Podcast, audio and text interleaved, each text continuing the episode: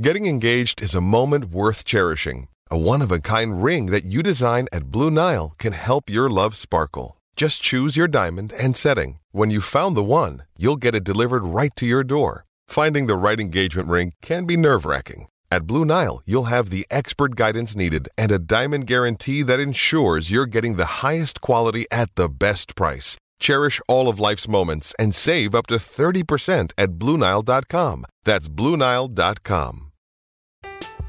I'm Alex Rodriguez. And I'm Jason Kelly. From Bloomberg, this is The Deal. Each week, you'll hear us in conversation with business icons.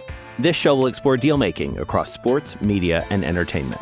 That is a harsh lesson in business. Sports is not And, as simple you know, I- as bringing a bunch of big names together. I didn't want to do another stomp you out speech. It opened up so many more doors. The show is called The Deal. Listen to The Deal. Listen to the deal on Spotify. Survivor 46 is here, and so is On Fire, the only official Survivor podcast. And we have a twist this season. The winner of Survivor 45, Dee Valladares, will be joining us every week. We're going behind the scenes of the biggest moments, the how and the why things happen, and the strategy and analysis you can only get from someone like me, a Survivor winner. Listen to On Fire, the official Survivor podcast, wherever you get your podcast.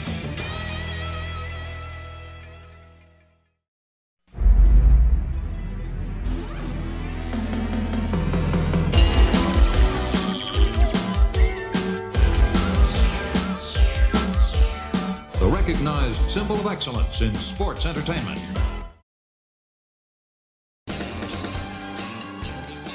Hey, hey, it's Conrad Thompson, and you're listening to My World. And of course, we couldn't do it without the Hall of Famer, your friend and mine, the greatest professional wrestler of all time, ladies and gentlemen, Double J, Jeff Jarrett. Jeff, how are you, man? Oh, Conrad Thompson, I am. I really am. I'm doing fantastic. Great workout, all caffeined up. Got my second cup of coffee out of my Springfield Lucky Horseshoes Yeti. Life is good. The weather outside, Conrad, you know, it's one of those February mornings that um, it's just it's beautiful. We nice weekend. Uh, I am the current reigning and defending um, Uno champion of the house right now. Uh, Conrad last uh, week in in Dynamite um, down in New Orleans had a blast, but there were some beads thrown out, and one of the beads uh, that I brought home had on this little crown symbol, and so that's you have to uh, wear that in the Jarrett household if you win the Uno game, and so Cody's not happy right now. I'll just say that, but good, Connie. How are you, pal? How's uh? I'll say this diplomatically. Oh, here we go. Here we go. How's your thumbs today? My thumbs are great. I can't wait for us to talk about my thumbs. I know exactly what you're talking about. But first, because I know that's going to be a big topic, I want to talk about the big news about AEW. And I Oh. know that as a rule of thumb, we don't talk about a lot of inside baseball stuff here about AEW.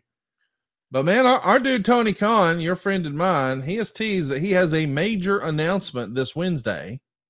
And there's been lots of speculation that perhaps AEW has been eyeing a date in Boston, and even more rumor and innuendo that Sasha Banks may be headed into AEW. Of course, these days she's called Mercedes Moné. She had a handful of fantastic matches for New Japan, and that's really all she's done outside of the WWE tent for a long, long time. It feels like she is one of, if not the biggest free agent uh, in the in the wrestling world. And there were a lot of hardcore WWE fans who were crossing their fingers and maybe their toes too, hoping that she was in the women's Royal Rumble. We know that was not the case. And I discussed with uh, Eric Bischoff if Mercedes Moné does wind up landing in AEW, would it make sense for her to do one of those old school Sean Waltman style shoot promos, like when Sean first came back to the WWF, fresh off a WCW run? Man, that got a lot of buzz going. I really liked that, and I thought it was cool and planted a flag. And really, you've seen a lot of like MJF promos where he references the competition. Where do you stand on a talent referencing the competition and coming out with a big bang and a big worked shoot promo, if you will, on their debut? I ask because you famously did that years ago when you came back to the WWF. do you think that still works in 2024? Eric was not bullish on it, but I am. What say you? Hmm. Sidebar: Did you ever trademark rumor and innuendo? I don't believe so. we may have. I mean, I Uh, think about it. Bruce may have, but I don't think so. anyway, it's it's it's.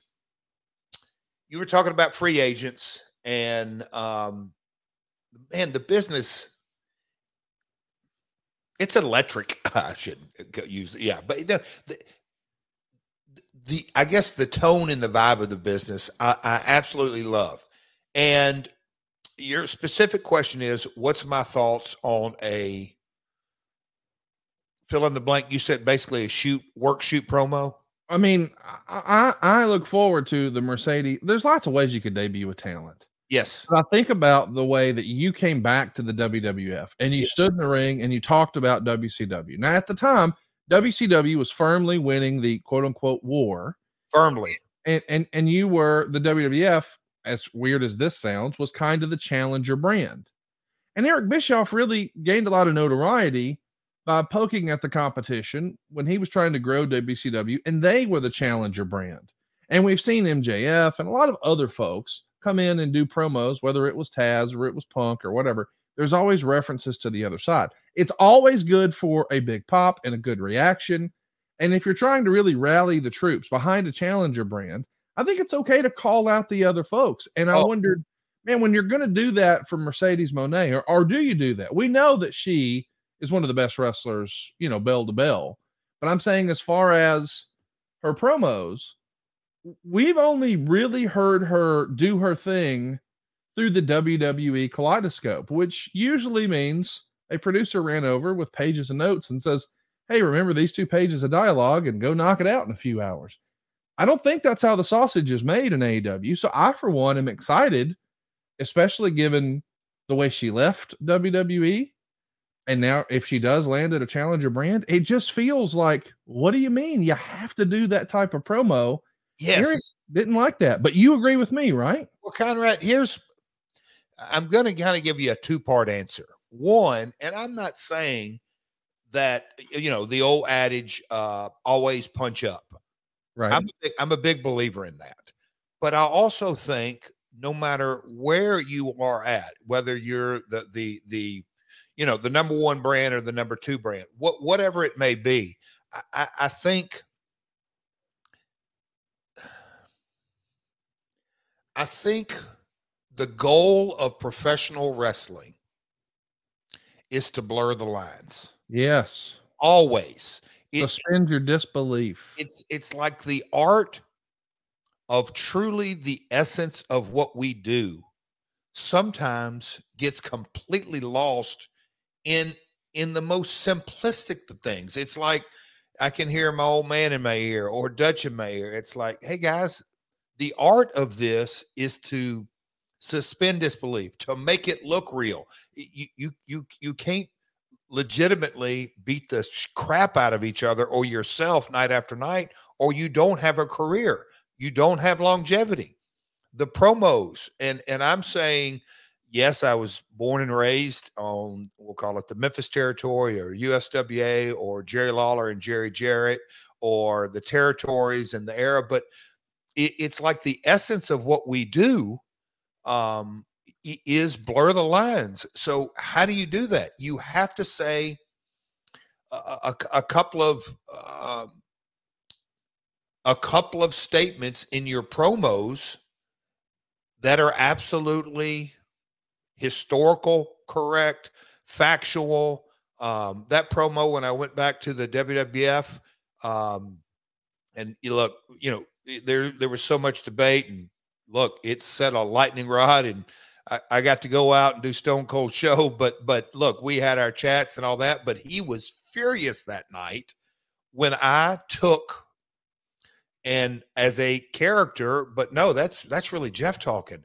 You know, uh, Stone Cold's being blasphemous and blah blah blah blah blah, and I'm a heel saying that, and this is a business, and and you know, uh, I, the, I was I was it was scripted for me to bring up Austin first, uh, Brett second, and I think Sean third or something like that. I said, no, no, no. Austin's red hot.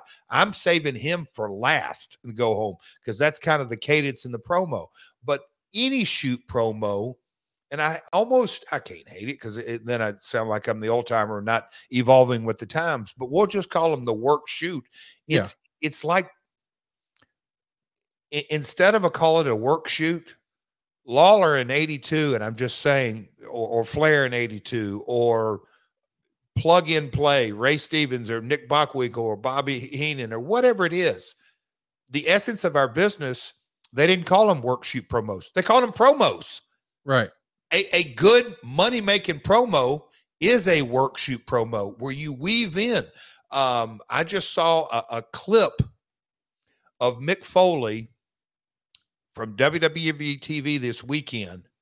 Uh, and and I'm not. Uh, we'll, we'll, get into it, but the essence of the clip was him and CM Punk were in the ring, and he man, he said it so good. He said 29, Punk, 29. Do you know what that is? And I'm going to paraphrase this and get it all off. and and you know as it goes, Mick goes 29. That's the total number of days that I held the WWE Championship. Yes. Not in one reign, not in two reign, but in three complete reigns, he held the title 29 days. It's not about the days. We work ourselves into these shoots that you got to hold the belt this long or that long, or you've got to do this move off the top rope that is undeniable and all this. No, the, the art is working. I, I, I don't know how Eric could not like a work shoot pro bow. It's it, to me, I'm saying, oh, so you don't want to do a good pro bow because right. the term work shoot in my mind, it's just a money making promo. Well said. I hope that's what we see from Mercedes Moné, and I, for one, do hope hold she on, lands. Hold on, hold on. How do you know it's it, rumor and innuendo? You're heading down that as if it's a given. Isn't there some speculation? I, I, I said, you know, that I hope she shows up in AEW. I know it's not announced, but we do know that Tony Khan has a big announcement. Um, listen, it's just us talking right now, Jeff. Nobody can hear us. What's that big announcement going to be? Well, you know what is is fascinating to me that over time and look, we, you know, we often get into Dixie Carter conversations on our TNA episodes, and we may or may not today. I don't know, but you know, uh, oh no, you you you can't overuse the the term. Uh, we've got an announcement. Well, generally speaking, it creates interest, it creates engagement, it creates discussion. Nick Gulas in 1972 said it every every weekend. I signed the biggest card that ever signed. He said it 52 weeks in a row. So making a big announcement draws interest and everything like that is I love it. Um, it's the expectations that people think, oh, it's for sure going to be Mercedes or it's sure going to be fill in the blank, uh, this event or this storyline or whatever it may be. Um, Connie, I'm going to tune in and I'll get to be there live in Phoenix. Um, but I have a, a strong feeling that uh, you'll have your phone in your hand if you can't be in front of a television and you'll want to know what that big announcement is. So good buzz. Uh, announcements always uh, can create a buzz. Uh, you can, you know, go down the rabbit hole and and and listen to the naysayers that say, "Oh, why the hell they do that?" I like the fact that they're commenting on why the hell did you do that it creates engagement. Absolutely, totally agree. There's a lot to talk about. I want to talk about Sting and the tag titles and Revolution, and of course, we're going to get to some WWE news. You know, listen, we've had a couple of curveballs. We thought last week we'd be talking about something different. We thought this week we'd be talking about something different. But I think based on the overall conversation in wrestling, we should talk about what everybody else wants to talk about. As a friend of mine goes on TV and says every now and again, what do you guys want to talk about? Well, that's what we do here on the show. what I want to talk about is the other rumor and innuendo. We talked about a big free agent, Mercedes Moné. Okada. Mm. Boy, a lot of buzz. Since you and I have recorded, his New Japan contract has come to an end. It expired on January 31st. I think it's uh, pretty well established that he was the biggest star in New Japan Pro Wrestling. And no disrespect to Kenny Omega or Will Ospreay or AJ Styles or Jay White or so many other great performers who went before him. Tanahashi. This- Tanahashi's now running the whole show, and that makes me oh, wonder: Nakamura. is that a, that a great PR move to put Tanahashi in place so there's not a backlash with those fans when when one of their favorites leaves?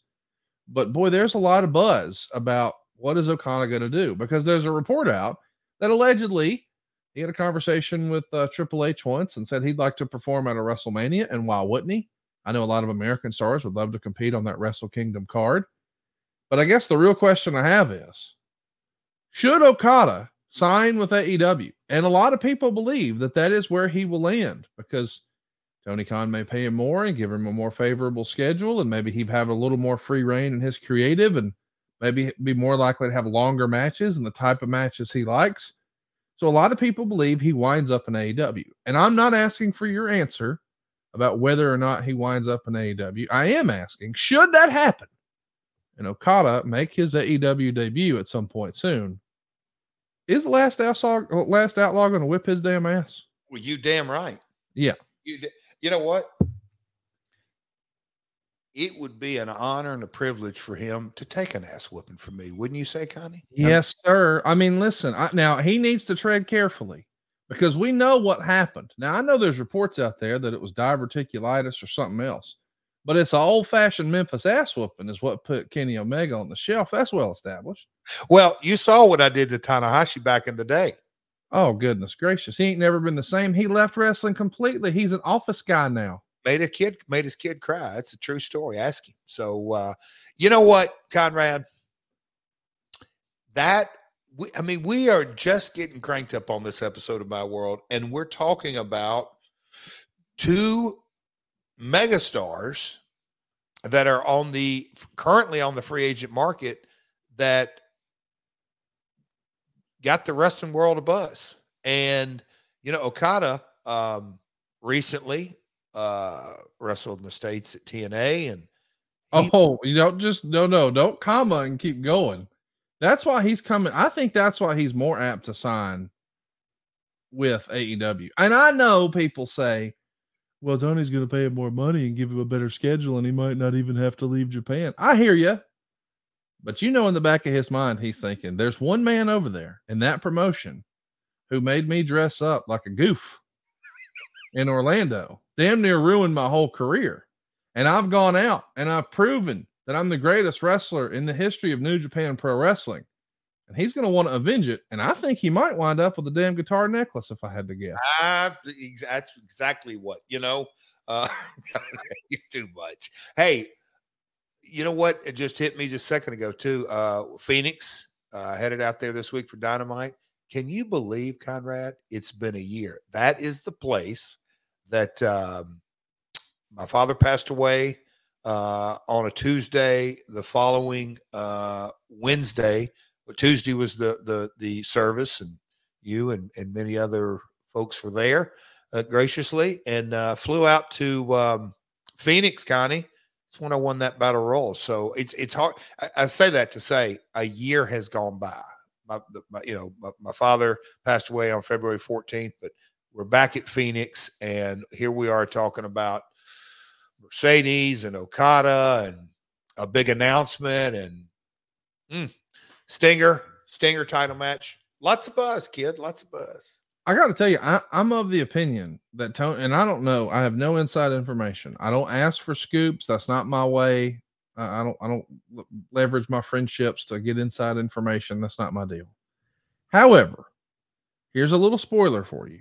Tony Khan's announcement tomorrow is not going to be that Sting's last match is officially sold out because there's like 44 tickets left and they might be opening up some more. Go grab them at AEWTIX.com. We'll talk about that in a minute. But they're going to announce that the new main event is Okada versus Jeff Jarrett for the death match Championship that he won last year. Texas the Texas Chainsaw Death Match. That's happening and it's going to be the main event. And I know that Jeff's been getting ready because he's had Factor in his back pocket. And if you're ready to get ready for the level up of 2024, Factor can help. You see, Factor's delicious, ready to eat meals make eating better every day easy. Whatever tomorrow takes you, be ready with chef prepared, chef crafted, dietitian approved meals that have been delivered right to your door. You've got dozens of options every single week, something for everybody. Keto and calorie smart and vegan and veggie. They've even got all your add ons too, like breakfast or snacks. Here's what we're talking about two minute meals. And they're restaurant quality meals that are ready to just heat and eat wherever you are, whenever you are. That's what I like about this. Not only that, it's also cheaper. You can sign up and save. They've done the math, and Factor is less expensive than takeout. And because every meal is dietitian approved to be nutritious and delicious, man, it's a double whammy. Factor is the perfect solution if you're looking for fast, upscale options done easily. It's also very flexible with your schedule. You can get as much or as little as you need. You just need six meals a week, no problem. You need 18 meals a week, they can help you with that. And I want to mention this you can pause or reschedule your deliveries at any time. So if you travel for work or you're going out of town or you've got people coming in town and you know your schedule is going to be different, whatever, Factor makes it easy. It's no prep, it's no mess. Seriously, if you're watching along with us on YouTube, or better yet, just go see for yourself at factormeals.com slash myworld50. What you'll see is there's a white carton that tells you exactly what it is. You slide that off, there's plastic covering the food. You pop a couple of holes in that, slide it in the microwave, and in two weeks, you're going to eat, be eating a delicious meal. I say two weeks, I mean two minutes. I, I, this is a service and a product that is a big time part of our household here, whether they're sponsoring our show or not. Yes, I used our promo code. Yes, I saved some money. Yes, I'm going to tell you how to do that too. But even when Factor's not advertising here, there's still Factor in the fridge. My wife and I believe in it. You will too. There's no prepping, there's no cooking, there's no cleanup needed. You just heat it and eat it, baby. Right now, check it out for yourself. See what they got. You're going to find it. It's factormeals.com slash myworld50. Use our code myworld50 and you'll get 50% off your first box and two free wellness shots per box while that subscription is active. That's code myworld50 at factormeals.com slash myworld50 to get 50% off your first box and two free wellness shots per box while the subscription is still active. Factor, it's the real deal. Ask Double J. Uh, for the record, six factor meals since Friday. oh, there you go. It's great stuff, man. And unbelievable it, and a lifesaver. Uh, you know, a lot going on uh, as as always. Uh, but uh, on a serious note, Karen's dad, uh, everybody out there is a prayer warrior. Maybe prayers for uh, her father going through a real tough time. So, um, anyhow, I, I, I, factored it this weekend, Connie. I, I grilled myself uh, both nights, but uh, I factored it up Friday afternoon, twice on Saturday, twice on Sunday. Well, well check out Factor. I think you're going to be glad you did. It's factormeals.com forward slash myworld50. Don't forget to use that promo code myworld50 and thoughts and prayers with Karen. I know we talked a little while ago, and and and I kind of hoped against hope that maybe things had gotten a little better, but we will keep Karen and her family in our prayers, and we need to throw some up for our pal Jr. too. He's having a tough time right now. He's sharing what he'd like to on social media, but uh, a little extra love his way when you're running through your prayers would go a long way. Amen. Uh, let's also talk about something else that's gone a long way, and that's this story about Sting and his last match. And of course, it's not called Sting's last match, but it is Revolution. And it's going down Sunday, March 3rd. So as you and I are talking, we're about a month away. There's a handful of tickets still available at AEWTIX.com. If I was a betting man with production kills, they could probably sell a few more. I mean, the way they're, I don't know that you know this, uh, but I actually looked this up last week, Jeff. There's been a lot of talk about the importance of the Greensboro Coliseum to Sting's career, especially with Ric Flair at that very first Clash of the Champions. They've already sold nearly three times the amount of tickets as the folks who were at that match in 1988. Not only that, there's as many folks at this show as there was at Starcade 83, 84, 85. This is a big deal. It's actual wrestling history. And that word gets thrown around a lot in wrestling. But Sting is a legendary performer and I don't know that there'll ever be another Sting. I'd be willing to bet there's not going to be. And this could be your last chance to see him live. So by all means, do everything you can to get there. AEWTIX.com. I'm actually going to be at Sting's last television appearance as an active wrestler. He's going to be right down the road from me here in Huntsville, at the Von Braun Civic Center. Those tickets are on sale now. You can still get great seats. And this is real wrestling history. AEWTIX.com. You want to say you were there because this is unusual. AEW is not only going to do dynamite there, but collision as well. So we're going to do a lot of, I assume we'd see a lot of storytelling on these go home dynamites and go home collision for Sting. I don't want to miss it. You don't either. AEWTIX.com. I'll see you there. Uh, and if you see me there, come say hey and let's chat about wrestling. Uh, chat me up about what you expect. Connie, Yes, sir. you just called it the Von Braun. That's what we still call it.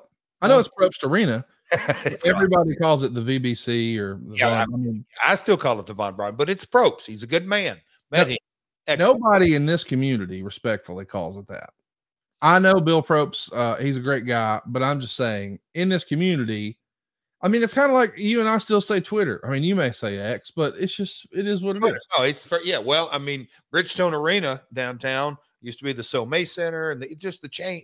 Yeah, it's the, the naming rights of the building ebb and flow through the years, but I'm sure Propst is on the ticket header. But uh, yeah, we, I, I call it the Von Braun, and it's I that, that's my old vernacular. It, it's the Von Braun Center. I've always called it the Von Braun, like like um, Mongo used to call it the WCW. And I was Yes. like, no, Yes. it's it's WC. No, it's not the, but he he called it the WCW on Nitro. Um, but uh, we'll come back to Sting here in a second. But little sidebar, Connie. Question for you: Is there a rumor and innuendo going on around this one said guy I referenced earlier, Mick Foley, about a last match? You know, it's wild that you bring that up because uh, we did our last Foley Is Pod and we and we did it in the basement here of my, my home in Huntsville. And you know, he had told us before that he was sort of looking to wind it down. And I think maybe what really accelerated that is he did that most wanted treasures show for WWE and they had him zigzagging all over the country. He actually told me that year that he did that, he traveled more that year than he did when he was WWE champion 25 years ago. There was more travel involved in just that show and his regular appearances, whether it was a handful of one man shows or the autographs and things. So he's got with the family and they've decided we're going to start winding it down. And he wants to become a more private person when he turns 60 years old and just sort of come off the road and chill out and Okay. gracefully as he can after all he's put his body through over the years. And as we're coming to a close, because you know, we talked about off air a last match after he saw Ric Flair's last match, but it was sort of a I don't think I could ever do that sort of thing. But he's also talked about how he had struggled with his weight and he needed some sort of motivation. And he talked about the last time he lost the weight, the motivation was Vince McMahon in his ear saying that he wanted him to. And when when Mick said he would and said a number of pounds he would drop, Vince said something like, "I'm going to hold you to that." So Mick is a goal-oriented guy. Mm-hmm. And at the end of the podcast, he said, I'm thinking about knowing again that he wants to sort of end his wrestling career. Uh, not so many live shows, uh, no more one man shows, no more convention appearances. That's not to say he wouldn't do something here or there, but really just be dad, be Mick, occasionally be Santa Claus, but but get off the road and this crazy breakneck pace he's been on for decades. He wants to do that at 60. So he sort of alluded to at the end of the show, thinking about doing a last match for my 60th birthday. And of course, my ears perked up. Huh? I can only imagine. Uh, and and we had a lot of fun talking about it on the show. He even said his dream opponent because I said, "Listen, have you sort of gotten down the road as far as who a dream opponent for that might be?" And he said Moxley or Cardona. So he's at least got a couple of different options in mind, which made me think, well, he's really thinking about this. His motivation is to lose a hundred pounds, and he says, "Hey, if he can wrap his head around that and use that motivation to drop the weight, it would be a nice way to cap off his career." And you know what I did? I immediately went to work and started saying, okay, I'm not going to shoehorn myself in here as the promoter, but I did do this before. So I know some things that probably need to be put in place right now, should he decide to do that. So, yeah, if Mick does it, man, how special would that be? I, match, the last death match, Foley's last match. I mean, there's a lot of. I love it. Yeah. I mean, the, the uh, so many things came to mind. I'm sure you've already talked about all this, but you know, when you did the roast of Bruce, can you imagine a roast of Mick, a convention around it? Um, his career touched so many promotions Japan, Texas, Tennessee, uh, the obvious. You know, a lot of people forget about his WCW run and and kind of uh, in in a, in a lot of ways, you know, I, I, and you know the story better than me. But isn't that how Jr. kind of pitched him to Vince? Yes. Jr. saw him on WCW and and that kind of stuff, and just Jr. Uh, and and Cornette were big advocates to bring him in. Okay. To to WCW, and then Jr. was pushing hard for him in the WWF. And as the story goes, Vince agreed, but said, "I'm only going to hire him so you know what it feels like to get your heart broke." Assuming Mick was not going to make it. And of course, if you know Mick, man, he's a goal checker. I mean, he's he's a box checker. He's a he's a goal chaser. He's going to make it happen. And so I'm I'm pulling for him. I hope he can drop these lbs. I just saw on Twitter this weekend doing cardio a Brian Tracy little uh, reel short something maybe he's on Instagram, but it just kind of talked about the seven steps to every goal. Oh yes, I saw the same one. It, it, I mean, but in every kind of program, I don't care who it is, Tony Robbins, Brian Tracy, Zig Ziglar. I mean, we could go on and on and on. One of them is always in there is make it public, make it aware, write it down. Um, him saying that, I'm going to say the universe is already in motion, not just Conrad, but the universe is already in motion. And that is going to be something really, really special. When, when, you know, I'm, I'm, I've, I've got a day job. We'll call it AEW. When I saw the numbers immediately come in for Sting that were way, way above anything else, um, it was like a great feeling because you you look at Sting's career and I, uh, it's special. And look, what the people are saying, well, I thought it was already sold out. Well, you got to understand booking of buildings and scaling and production and squeezing in and and and everything that goes with that. I think we'll keep adding seats. I can't say how many, but very, very few. But I mean, we're squeeze going to squeeze as many people. It's legitimately, if you ask me, it's been sold out. Oh But- yeah, when we're talking 44 tickets, that's I mean, come on, that's sold out. Well, and that's what we're squeezing them in, which is great. Um, but man, that note you just said right there, Conrad, more the the clash in '88 had five. uh, I'm, I'm guessing five thousand sold. About six thousand. Wow! And now look at this. Um, this is the week anniversary just of '88 when uh, Andre beat Hogan. Thirty-three million people watch that. It, it's just the the 80s and 90s footprint is is is amazing. And But I want uh, to again. I don't mean to cut you off, but people talk about that first clash of the champions like it's the standard bearer, like it's the gold standard. Like, man, that's what that's why we're back. was that the first clash? That was the first clash. And, and and check this out. The first clash, I think, is the first time Tony Schiavone and JR did commentary together. And it's also the first title shot that Sting got and was in a main event against Ric Flair. A lot of history was made that night. And we look back and we romanticize that stuff. Did and we, and we talk about the good old days, but we're moving way more tickets for this one right now. Yeah, that, my point being, was that first commercial free? Was that a commercial free on TBS? No, Just I think I think they did have some commercials. I might be wrong on that. Okay. Anyway, yeah, can't kill a memory, as Dutch Mantell says. You just can't. Fascinating. I uh I for one am looking forward to uh to talking about Sting, but one more note about Mick Foley. You mentioned, you know, hey, we could do uh roast of, of Mick Foley, but I almost wonder, do you remember what Mick Foley's highest rated segment ever was? Oh, I love to talk. And you know what? Because it is such a hot topic, and I was there, And I remember backstage, there was folks that were not happy that it went way, way long and it kept going and it's too much talking. Um, I, like, it's funny you brought that up, Conrad, because I can't tell you how many times at TNA when people would really get angry with me, and I say that in a in a working uh, business environment, they would really be upset that that I wasn't more upset, so to speak, that this guy went too long and this guy went too long and this guy went too long, and you know everybody, the the the stage manager and and maybe I don't know uh, the cameraman and you're and I'm not telling them to wrap it up and I'm like no no no no no no.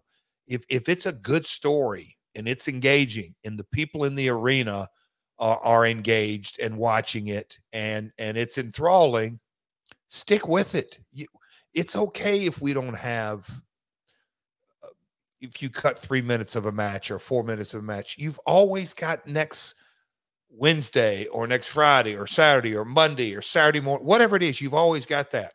But Mick Foley's This Is Your Life segment with The Rock, I believe, is the highest rated segment in Raw history.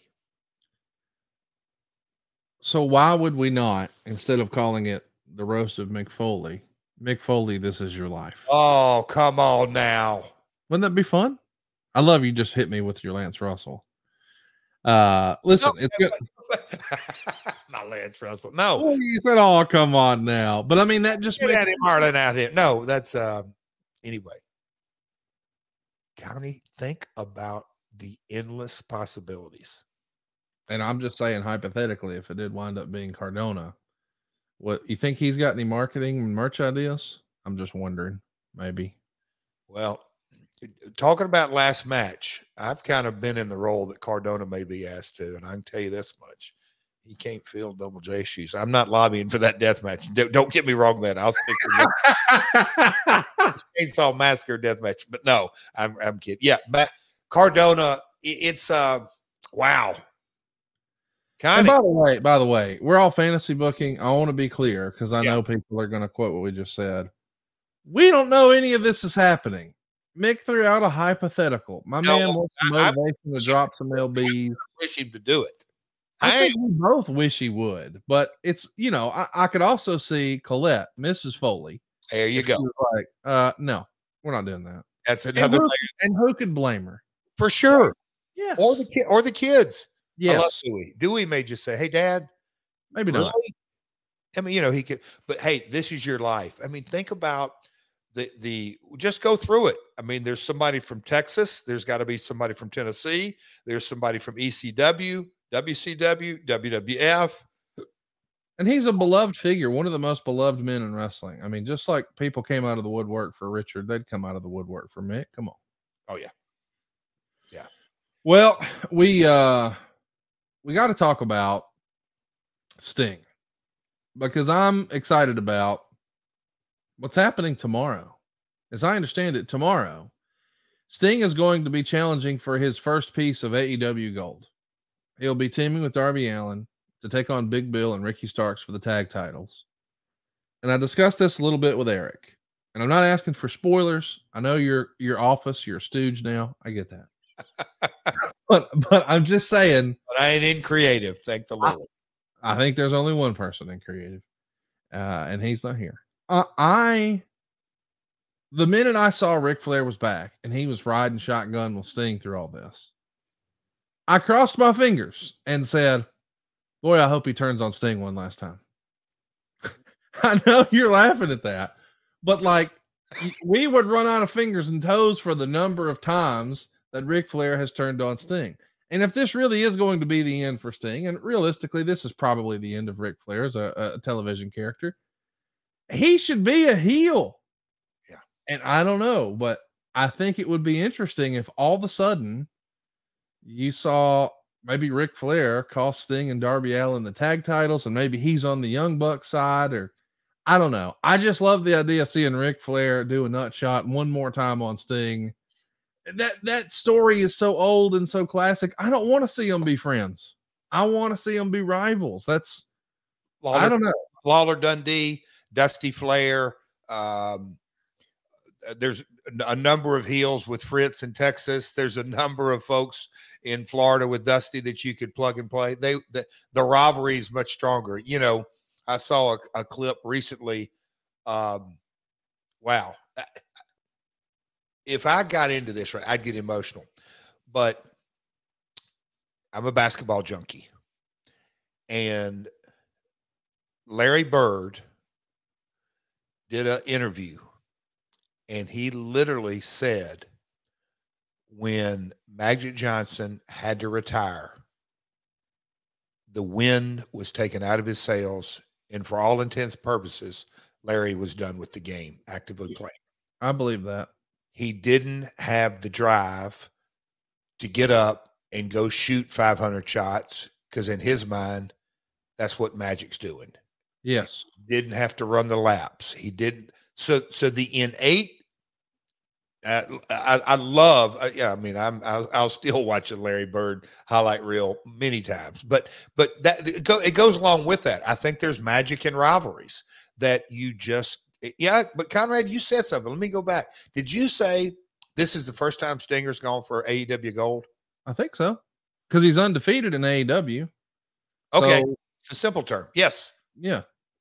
So if he's undefeated in AEW, and he hypothetically, if he suffered his first loss in AEW because and, it, and it was Ric Flair. I think, oh, that, and maybe the Young Bucks. I mean, and by the way, uh, it, I'm a fan. I know that was a controversial thing online. It feels like shit. Everybody's got an opinion, but a friend of mine says creative is subjective. We're going to talk about some pretty controversial creative in a minute, but the idea that it's the Bucks, it's like so a friend of mine said, you know, not only are they going to have a great match and be able to do some fantastic stuff, uh, that would be helpful for Sting. But you know they're going to do some unbelievable stuff with Darby. But they also have that shared faith, and I didn't really think about that. You know, the Young Bucks and Steve Borden in real life. These guys are, you know, not secretive about their faith, and I think, man, if that's the because the story we hear is Sting picked the Young Bucks. I, and, and again, we're not that's rumor and innuendo. I don't know. But if that was the case, it's like not only can they put on a great match, not only can they do some really unbelievable stuff with Darby, I'm sure, but they all have that in common. I think that's pretty cool, Jeff. Well, for sure. Uh, you know how I've always looked at it, and look, I have never ever discussed this with with Sting or Darby, but you know, you look at we'll call it the veteran statuses that that you look at talent and hey i'm going to put this guy over i'm going to put that guy over and put this guy over and elevate talent here and elevate there in a lot of ways and my dad taught me this and and and like he his mindset was because fargo would come in um, and look you could plug and play lots of veterans he's like son the people don't want to see fargo lose it, it ain't going to do anybody any good for the legend who can't move as fast and can't bump as quick and can't do this and can't do that. Let's not put them in a light by creative that that even more of a downplay. But Sting, when you look on his AEW career, and God bless Darby Allin, but to me, over the last, has it been three years now? Sting came in him and Darby obviously got a unique relationship. And Sting has, in a lot of ways, been riding shotgun with him and literally passing that Sting baton off yes. in a way that's immeasurable for yes. Not just Darby, but I think the AEW brand. I think there's a lot, a lot of, a lot of value in that. In that, um, as a as a unique, iconic babyface. Um, yes, he's undefeated and, and everything that goes with that. But riding beside Darby and coming out on appearances and you know, lots of times Sting has come to the top of the ramp and Darby go to the ring and Sting go back to the back. People are like, oh, why is that? Well, it, it's it's rub after rub after rub. So yeah, my hat's off to that. Now, as far as and I don't know that story if they handpicked, but um, I think Sting would not want to go out in a single match, so he needed a tag. And if you ask me, the Bucks and the, the pivoting and their characters, all that. I think it's. Uh, I think in a lot of ways the Revolution card, no disrespect to anybody, but it's Sting and others. Yes. Period. I mean, that's the tickets that were sold. Not one match announced. Not one. So nobody can say, yeah, no, it's Sting and others. And so that's why I, I'm happy to kind of see the, the tag come down and how it's going to go and the episodic nature and Phoenix. Are they going to win the tag titles? Mm. He hadn't lost. He literally has not lost since he's been here. So is it is it the time to slip on a banana peel? And is the nature boy, or is it somebody else that is gonna be a part of that? Is it the young bucks that come down? Right. Might cause um, them to lose, which kind of adds gasoline on the fire. And then you flip the other side. Could the young bucks come down and actually help Sting and Darby? Anyway, wow. It's you know there's there's a thousand different ways to go. We're we're having a lot of a lot of a lot of chatter today, Dave Green, on uh, fantasy booking here, but uh, it's fun. It's it's it's truly the nature of our business. Well, it just feels like uh, you know this is this is what you want. You want people talking about the product. And next up, we're going to be talking about the WWE product because it's been a pretty controversial deal. And uh, I've been accused of having a hard on for The Rock, and that is not true. I only have a hard on for BlueChew.com. You see, Blue Chew is a unique online service that delivers the same active ingredients as Viagra, Cialis, and Levitra, but in chewable form and at a fraction of the cost. Take them anytime, day or night, so you can plan ahead or be ready whenever an opportunity arises. And the process is simple. You'll sign up at BlueChew.com, you'll consult with one of their licensed medical providers, and once you're approved, you'll receive your prescription within days. And here's the best part it's all done online, daddy. That means no visits to the doctor's office, no awkward conversation, and no waiting in line in the pharmacy. Blue Chew tablets are made in the USA, prepared and shipped directly to your door, all in a discreet package, but there won't be anything discreet about your package. Blue Chew wants to help you have better sex, so discover your options at bluechew.com. Chew it and do it. And we've got a special deal for our listeners. Try Blue Chew free when you use our promo code MyWorld at checkout. Just pay $5 shipping. That's bluechew.com. The promo code is MyWorld, and you'll receive your first month free. Visit bluechew.com for more details and important safety information. And we want to thank Blue Chew for sponsoring today's podcast. What companies would you want to work for? Just Capital is a nonprofit that tracks which companies are a force for good. Companies like Bank of America, which just earned the prestigious Just Capital 2024 seal. Bank of America is ranked number one in the banking industry and number one for their ongoing commitment to workers offering best in class benefits, including a minimum wage of $25 an hour by 2025. Visit justcapital.com to learn how a just business is a better business. Furnished by Just Capital. So Jeff, we've uh, we've talked a little bit about the AEW free agencies allegedly. We've talked about Sting's last match. We've talked about just theories in wrestling. And now I want to get deep in the weeds. Now I know once upon a time we were going to talk about Jerry Lawler, and we also had Against All Odds 2009 on deck. I'm going to put those on pause. We're going to kick the can a little bit because the entire wrestling world, my Twitter, maybe most specifically, is talking about what we saw over the last week in WWE Creative. A uh, little peek behind the curtain. You and I usually record on a Monday morning. So you and I have not spoken, certainly not on the podcast, about the promo that we saw happen between Seth Rollins and Cody Rhodes. When we last saw Cody at the Royal Rumble, he was pointing to Roman Reigns. He just won the Rumble for the second consecutive year, which meant he earned a right to challenge for the world title. Earlier that same week, it was announced about the TKO video game finish the story. Not only is Cody on the cover of the game, but the entire campaign is about finishing the story to the point that they had the female competitors on the game. Bianca Belair and Rhea Ripley say that. They even had Roman Reigns reference that phrase. And they even had AI Austin and AI Hulk Hogan do the same. Finishing the story and 40 years of WrestleMania is one of their biggest licensees, 2K's video game promotion and campaign for this game. And after Cody pointed at Roman at the end of the Royal Rumble, the second one he won, and he yelled, It's you. I'm coming for you, Roman. I want that title. We see him do a promo on Monday. And here comes Seth Rollins, another one of the MVPs, another guy who's had his creative allegedly change. The rumor and innuendo is that he was supposed to face CM Punk at WrestleMania. Those seeds were planted before Punk even worked in the company. But he tore his knee. But they thought maybe he can power through. We'll still get to the match. And then, damn it, if it wasn't for bad luck, he'd have no luck at all. CM Punk tore his tricep in the Royal Rumble. So it seems like creative changed and in a big way on Monday. Because here comes Seth to try to convince Cody, you don't want to wrestle for the part timer belt. You don't want the Bruno belt. You want this belt. This is the workhorse belt. We're here. This is the belt that Dusty had. Now, not really, but it is a similar shape to the big gold belt. But I can't make sense of that, Jeff, because in in the world of story,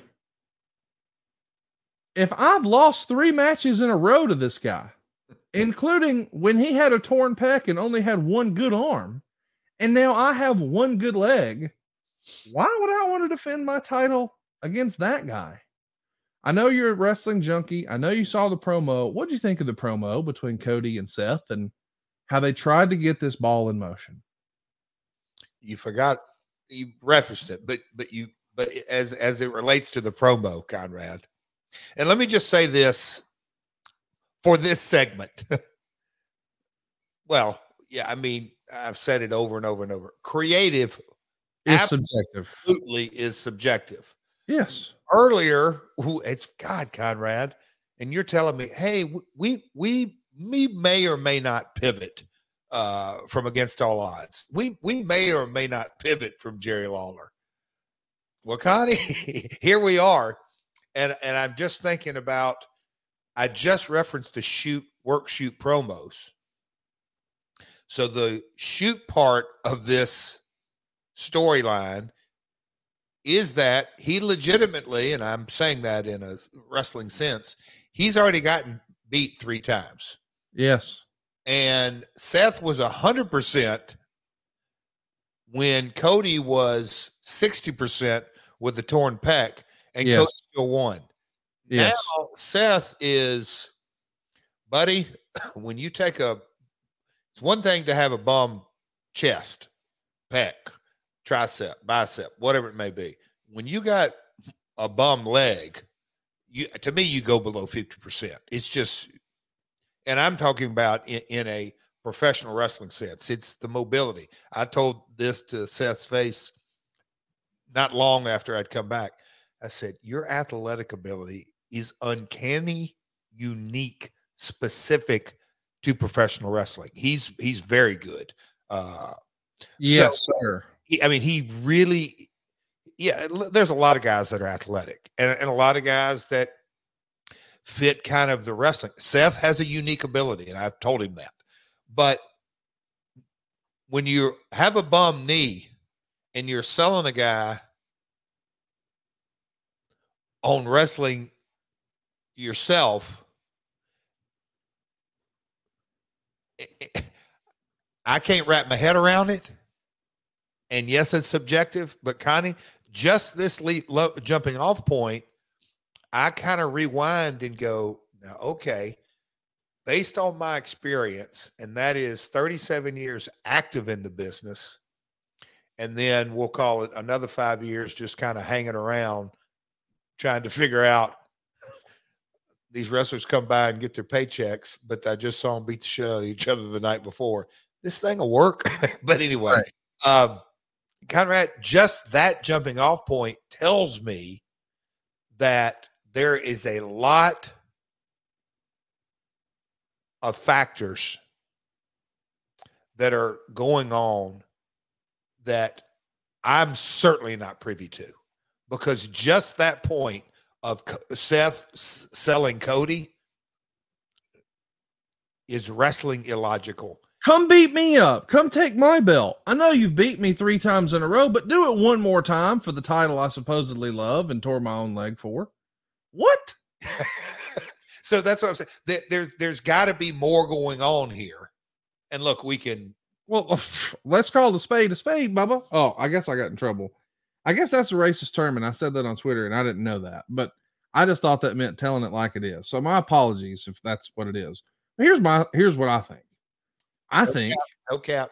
No, thank you. I, ladies and gentlemen, Jeff Jarrett just said no cap. uh, we will have a no cap shirt available for Jeff Jarrett uh, soon enough because you know he has worn a cowboy hat before, but this is maybe a blue hat, no cap. I um, I'm convinced that this is all very strategic, and I'm not trying to wear a tinfoil hat. I'm just saying Jeff, would you agree or disagree that over the last couple of weeks, WWE has had a uh, PR problem on their hands? Is that fair to say?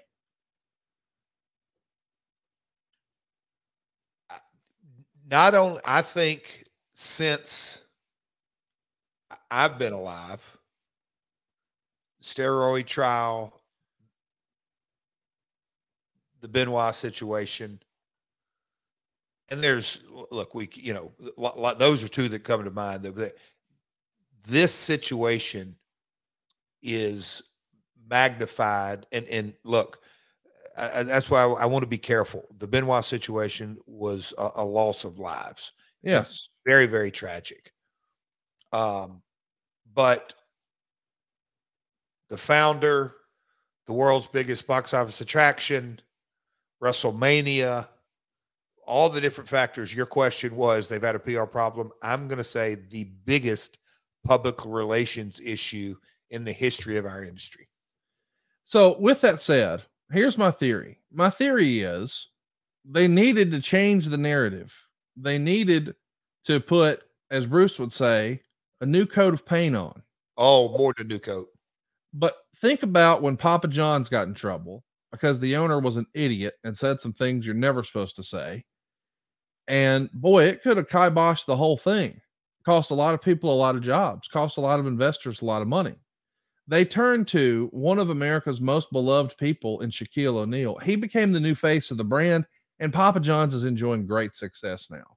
I think you could study that pivot and say, boy, this is how it's done. I don't want anyone or any business or any jobs or anything like that ever to be in crisis. But as far as the most successful pivot in a moment of crisis, I think you could look at the Papa John's thing and say, there's the blueprint. Having said all of that, I think that's what they did with The Rock here. Because let's just keep peeling the layers of the onion. Endeavor reps The Rock. The Rock is the biggest movie star in the world. The movie business is changing. People aren't going out to the theaters as often as they once were. The big push now is in streaming. Remind me again, where did WWE just get their new big deal for $5 billion? Was that or was that not a streaming platform that does movies and other content? Now, did they do that deal with WWE or did they do that deal with TKO? And is TKO not owned by Endeavor, the same place that reps The Rock?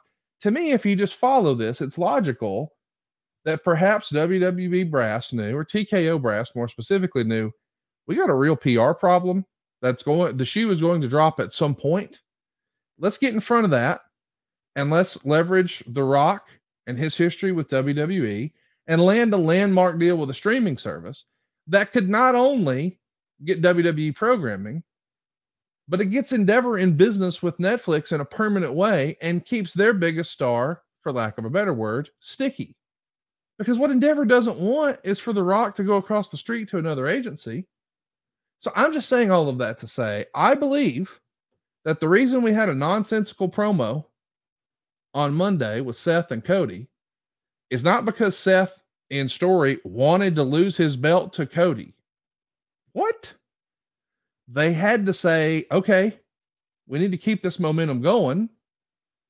And if he's on the board and he's now the face of the company, we got to slot him into that WrestleMania main event. You and I have also said that the bloodline is one of, if not the best WWE story in history. But I want you to I want you to answer this honestly, Jeff. Do you think the bloodline story is hotter now or a year ago with Sami Zayn? Oh, I, I that came up this weekend conversation with Karen, and she looked at me and said, "Huh?" I said, "Sami Zayn." You can go back and look at, and I'm not the movie guy, but I've I'd have studied this like scene stealers and Yeah. uh, most outstanding. Sami Zayn was the straw that stirred that bloodline week after week after week. He's the fish out of water. Yeah. I mean, it. What Sami Zayn? This guy in the bloodline? Wait, with bloodline goes back three generations, and oh, the, wasn't that Rock's granddad? Yeah, and then and then the Wild Samoans, and and then oh yeah, Umaga and Rikishi, and oh wow, look at all these stars. Wait, you mean to tell me Yokozuna? That dude, I mean, just the lineage of it, and then Sammy's in there and his charisma. So yes, it. I, I got long winded there, Connie, but uh, the the bloodline story a year ago was episodic, must see segment every week. True or false? The Rock was rumored to be Roman's opponent last year at WrestleMania. True. True or false? The Rock was rumored to be Roman's opponent the year before that at WrestleMania. This bloodline thing, that's what I'm saying. We're years in. Yeah, yeah, you're this right. is the match we've always wanted, but The Rock would never commit. The terms have changed now. It's no longer just a payday. He's got a little time and a little gap in his filming schedule. He's got some things, he's got some opportunities. And all of a sudden, not only is he the biggest star in the world, but the WWE has a bunch of international PLEs coming up. Yes, this month we've got Australia, but in a couple of months we're going to France. And and and right after that, not too long in July, we're going to be in Canada. Germany. And and and yeah, so my point is he's a megastar in all of those places. I want to stand on business here, Jeff. Okay. The Rock is a huge star and a great get for WWE. This is a 10 out of 10 opportunity. This is way bigger than the Shaq thing for Papa John's. You got The Rock. I love it. However, there's no way you can convince me that as busy of a schedule as that guy has between all his movies, all his brands, all his businesses, his football league, his tequila company, his production company, on and on and on. That dude's sitting down watching three hours of Monday Night Raw every week. I don't buy it. Zero chance. Zero chance. So I'm saying all that to say, I think he, he comes back. Part of the understanding is this is what we're going to do because it's the dream match that everybody wants to see. And it was last year and the year before that. But I almost feel like, and I want your opinion. We talked to guys like Bruce Pritchard once before, and it's like, hey, why did Jake never win the title? And he would always say, he didn't need it. Do you think the bloodline story with Rock and Roman needs the title? I don't. So bef- before we go down or I answer that, I want to back all the way up because, and uh, look, Conrad, you, you're great at leading a conversation logically and, and I'll say maybe episodically and timeline. but Saturday morning, I got back from the gym and Karen said, Did you see that stat about that video? It's at whatever the most dislikes in the history of WWE YouTube. It's Yeah. like what uh, and I went, "Oh my god, there's some happy folks in Stamford." And she said, "What?" And- she literally followed me out of the bedroom into the kitchen. She said, "Because the night before, uh, you know, uh, we we watch our Cody loves it. Watch our SmackDown, watch Rampage. Um, my daughter played basketball. She had a game, so I'm watching that until Rampage come on. But we had all the screens going and all that. And I'll just say this: Karen had a lot of Conrad in her on Friday night. She she was not happy. Um, Cody Rhodes is one of my Cody's and has been uh, for a while favorite wrestlers. So th- there was a not there was a thumbs down in this house immediately. But I said, "Oh wow, Stamford's got to be happy with that. What engagement it's creating." She said, "Yeah, but it's all that's negative." I said, Now, wait a minute. And I got out my phone and I said, honey, we've got nine Raws and nine SmackDowns to go. And a pay per view. And the pay per view. Yeah, we got 18, 19 to go. So it's a long, long, long way from Cody not wrestling Roman. I, I, I'm, I'm, I'm just not buying that right now a- at all. Well, let me say this too, though. You were just making an example about Darby, and I loved it because you really drilled in what this Sting run did in AEW. Yes, it got new fans who grew up as fans of Sting and, and they love nostalgia of wrestling and they checked out AEW.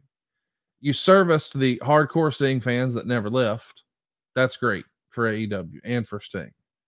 But he effectively, as you said over and over, gave the rub to Darby Allin over and over and over and over. Respectfully, Roman's here a handful of days a year. Cody's at every single event. Yeah, no.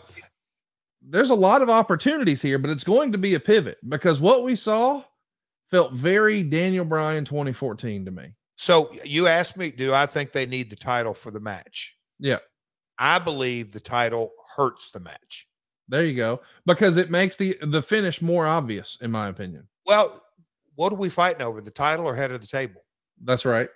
And when he did his promo a month ago and he came back as he as he beat up Jinder and he's getting ready to skedaddle, he said, Hey, before the rock goes, the rock's gonna have some dinner. Should the rock eat at a booth? Should the rock eat at a bar? Or should the rock sit at the head of the table?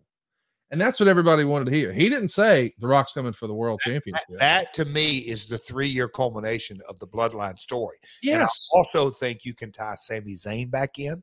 Yes. By if you tie Sami Zayn back in, then you can bring Kevin Owens and Conrad. Hey, Marcus, while I'm thinking about this real time, last year at Mania, I think there's a soundbite of me that I was leaning into. Mm, I understand they just did the merger. I understand ABC and business, and I think I probably said I'm sure I said or felt it. Look, there's a lot of things going on behind the scenes that I have no idea about. But Cody came, he debuted a year later, you know, WrestleMania in Dallas. What a hell, my Cody cried, literally cried when he saw Cody walk down the ramp uh, at, at that mania. So for for for him to not win the title and and go out and be the flag bearer at live events and carry the weight and everything with it. I thought they missed the opportunity last year. I I am not the biggest like Mick Foley's promo said it all. The number of days of a reign, I just, I, well, I just I, I, think that's only internal. We count that. The the wrestling fan, it, it's like okay, you're Super Bowl champion. You won that game. When the season starts back in September, it's irrelevant. It's completely irrelevant. So a, a, lengthy reign, Bruno's reign, Hogan's reign, whatever it may be, when the time's right to move the title, the time's right. I think they've missed a few opportunities. That, but but the the Cody last year. Well, fast forward now to a year. Now now look at the set of circumstances. I don't know. Hey, let me ask you this: You're a basketball junkie, self-admitted. True or false? Absolutely true. So who is the third all-time leading scorer? Not who's number one, who's third? Kareem? Nope. So LeBron. My bad. No, LeBron won. Michael, no. Nope. My point is nobody gives a shit. we all know who's number one. It's LeBron James. Number one, most days as WWE champion, is Bruno Sammartino. Number two is Bob Backlund. Number three is Hulk Hogan. Number four is Roman Reigns. Who fucking cares? Even in real sports, people don't get excited about being the third longest reigning. So this whole mythical, well, he's got to pass Hogan's record for what? he's still third. He's gonna have to be the fucking champ for four more years to beat Bruno. And is that what we're gonna do? Why hell no. There's a solo interfering. Same old shit. Four more years? No, that's mm. stupid. Yeah. Mick Foley's one of the biggest legends in the history of wrestling. He didn't even hold it a whole calendar month. It's it about reigns. Three reigns. Yes. Yes. That, that said a lot. Look at the number of days that Dusty was champ total. Not a bunch. I mean, we're talking about a handful of days. Yes. My point is number one matters. Number two, number three, number four, it doesn't matter. You knew LeBron right away. The answer was Karl Malone, by the way. He's, he's third. Karl So Malone's third. LeBron, Kareem, Karl, You want to guess four and five since you're a junkie? Jordan. Not four. Somebody, one person's ahead of him. He's no Oh. longer with us. Kobe Oh. Bryant. Oh wow. Jeez. Okay. Good. My point is, you're a self-admitted basketball junkie, and you didn't know the top five, but you knew the first one Yeah. because that's the one that matters. I'm just saying, this whole thing makes no sense, and I I think The Rock being there is an absolute home run for WWE. But I do think they've got to pivot. And the business. If oh, the, uh, the entire industry, and, and it's great for Netflix, it's great for TKO. In a weird way, it's great for the UFC because he's Hey. on the board. He's going to be at UFC stuff. It's great for AEW. It's great for GCW. It's great Okay, for okay, yes. Impact. They said better. Yes. Yes. I mean, up and down. I, I I know that people online have decided that I'm a Cody stan. Okay, fair enough. But I'm also a fan of, hey man, are we watching the product? Are we paying attention? Because 10 years ago, this shit was so sideways, Punk walked out. Because he even he knew, hey, Brian's supposed to be in that match. It can't be Batista and Triple H. Now, what did we get instead? They they figured it out. Brian got his big moment, and it was huge. I would argue this is bigger. You got licensees who are putting things behind this. This is the culmination of a two year story. And I know everybody says, okay, he wins the belt, and then what? All right, smart ass. Roman beats The Rock, and then what? Where do we go?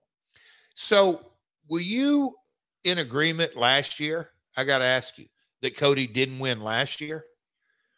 I understood that. I mean, as Kevin Sullivan said, he hadn't slayed enough dragons. He needed to overcome more adversity. And I'm sure that was disappointing for Cody last year. But if you recall, he had missed a chunk of time because of the torn pec. The torn pec now is part of that story that he, you know, came back, beat Seth Rollins at WrestleMania, went 3 and 0, even with one arm in a Hell in a Cell with the torn pec, comes back at the Rumble, wins, punches his ticket. Maybe that wasn't a short enough, uh, long enough runway. I think what they were trying to do is make sure there wasn't backlash. If you recall, when they first started this real push for Roman, like 10 years ago, people were sort of vomiting it up. They're like, oh, you're shoving him down our throat. And they did that to The Rock in 96 and 97. And fans were bringing horrible signs to shows and it didn't work. They had to let it breathe a little bit and then it worked. And I think that's what they were trying to do with the Cody is make sure with Cody last year is make sure there wasn't backlash. But at this point, he's overcome Brock Lesnar. He's done the tag title thing. He's won a second Rumble. He's on the cover of the video game. The whole campaign is about finishing the story. And we're going to pivot. Like I, I think they're they have to pivot now, Jeff. And I think, as you said, there's all these Raws, there's all these SmackDowns, and according to Mike Johnson, Brian is back and helping handle a lot of the Rock's creative. Brian's a wrestling fucking genius. I have complete faith and confidence they're going to pivot. But if they don't, it's going to be bad in Philadelphia.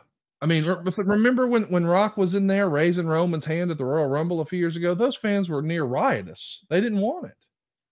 So I also haven't heard you kind of mention this part of of it all. And I think sometimes because we, uh, you know, uh, uh, Vince Russo, uh, Glenn Gilberti was, oh, in the wrestling bubble. And, you know, sometimes there's some validity to that. Of this, he, he, here's something that I think that it's not a casual fan. I, look, I don't even want to put, I'm saying a fan. You know, Meltzer tweeted recently that when AJ Styles debuted in Orlando, it was because they knew him as a New Japan star. And I just went, I, I know Dave has a bias. I think, I, I believe against TNA. I think personally against Jeff Jarrett. I think I'm just like, that was one of the most ridiculous statements. I mean, talking to people internally, I'm positive they would laugh at it's it's like what AJ had been on Spike television for eight years. In 2016, AJ in his New Japan in America, I don't know how many times he had been on. Very few. I mean, it'd be online, but they did, you know, uh, maybe the Access program. I, I don't know, but that's still my my point. Where I where I'm going with this is that I believe finishing the story, and I think a big, big, big, ginormous part of that phrase has to do with, yeah, Buddy knows Dusty and, and all that. But let's fast forward up to, and you'll be better with the years, but late 2000s, early 2000s, 10s, when this same guy was um, Stardust. Mm-hmm. And he told and he left not on the greatest terms.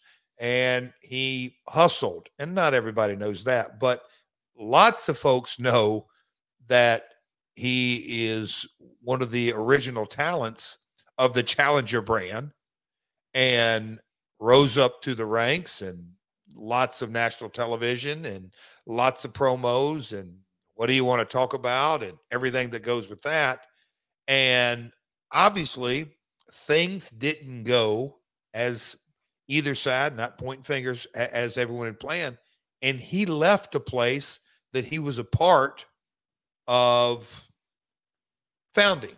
Yeah. And he went back to a place to finish a story. Yes. I just think the totality of the story, that's why you were I'm, I'm, I'm, I'm trying to comment on there. You were saying, well, they wanted to make sure there's no backlash and this and that. I think Cody came back one WrestleMania, the following WrestleMania.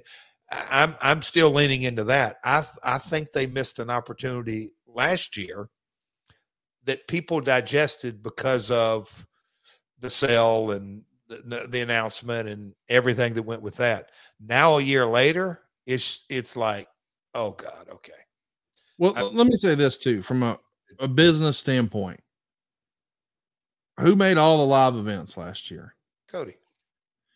Uh, who was on the card when they when they broke every live event record last year? Cody. Who sold more merch for the calendar year 2023 than anybody in the professional wrestling business last year? Think about that stat right there. Uh, seriously, think about that stat. I, I mean, I don't think people need to lose sight of that. That is a legit metric, measurable that is talent specific. Yes. It's no longer the days of, oh, heels don't sell merchandise. Well, no, talent sells merch. And Cody's the number one for the calendar year.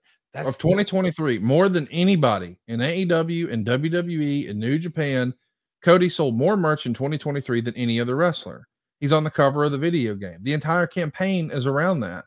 What he just won the Rumble back to back. You undermine what the Rumble means just stop saying it's for you get a title shot and start giving them a fucking trophy. Give them a little goofy medal to wear around. Oh, they get a ring. I won the Rumble. It's my Rumble ring. But but, but hold on, we got 18 Raws. And oh no, there's plenty of there, there's plenty. I'm saying they can pivot, but I'm saying when you dial into this, to, in my opinion, the company has overcorrected. I don't think there's any malice. I don't think The Rock is a bad guy. Are you kidding? I'm so thankful he's there. I know Brian's a fucking wrestling genius. Do I think both of them are sitting down and watching a three hour Raw and a two hour SmackDown every week? There's no chance. Hell, I'm in the business and to stay watching, and I try, I, do, I try to watch, you know me, I try to watch uh, GCW. Yes. Uh, I, I, loved it that our man Cardona and Dolph or Nick got on first so they could catch their red eyes. I probably shouldn't have said that. Well, we know why. Yeah.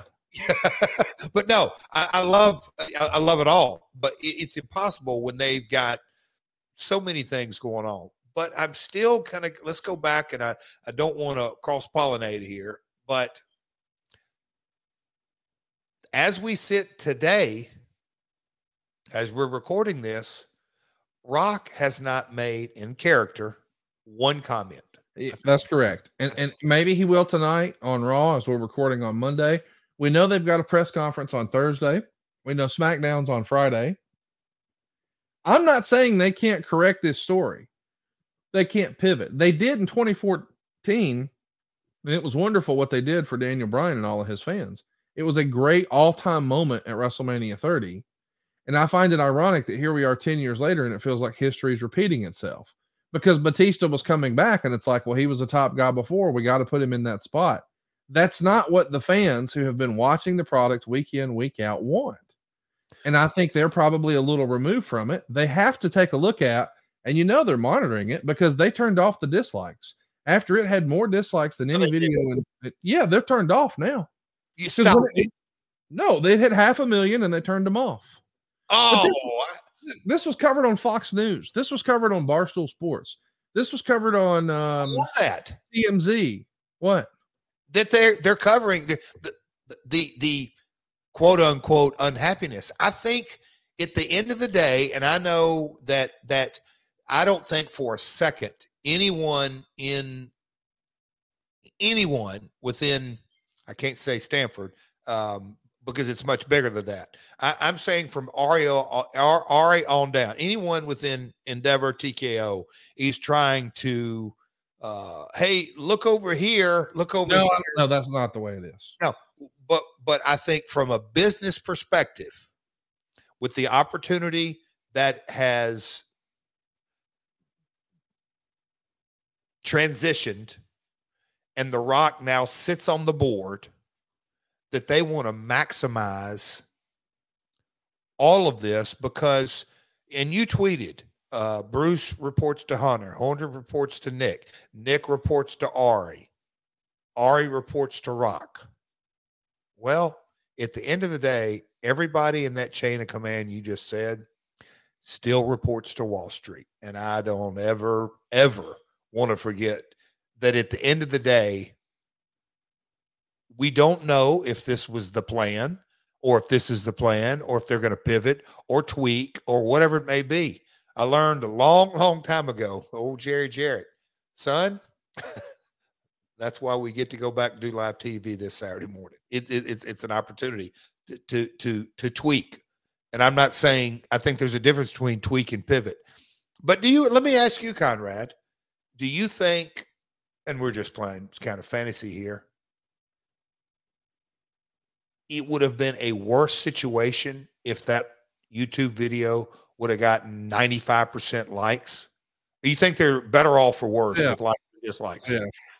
They're not trying, they don't want to pivot. The fans are going to force change. Here's another case in point. Go look at the video. They edited Cody out. Bring me up to speed on that. Bring up, bring our listeners up to speed as well. So, so if you go back and you watch the clip, of course, The Rock comes in the ring. Cody's already standing there with Roman they reach out, do the the handshake and the bro hug. Rock says a few things to Cody.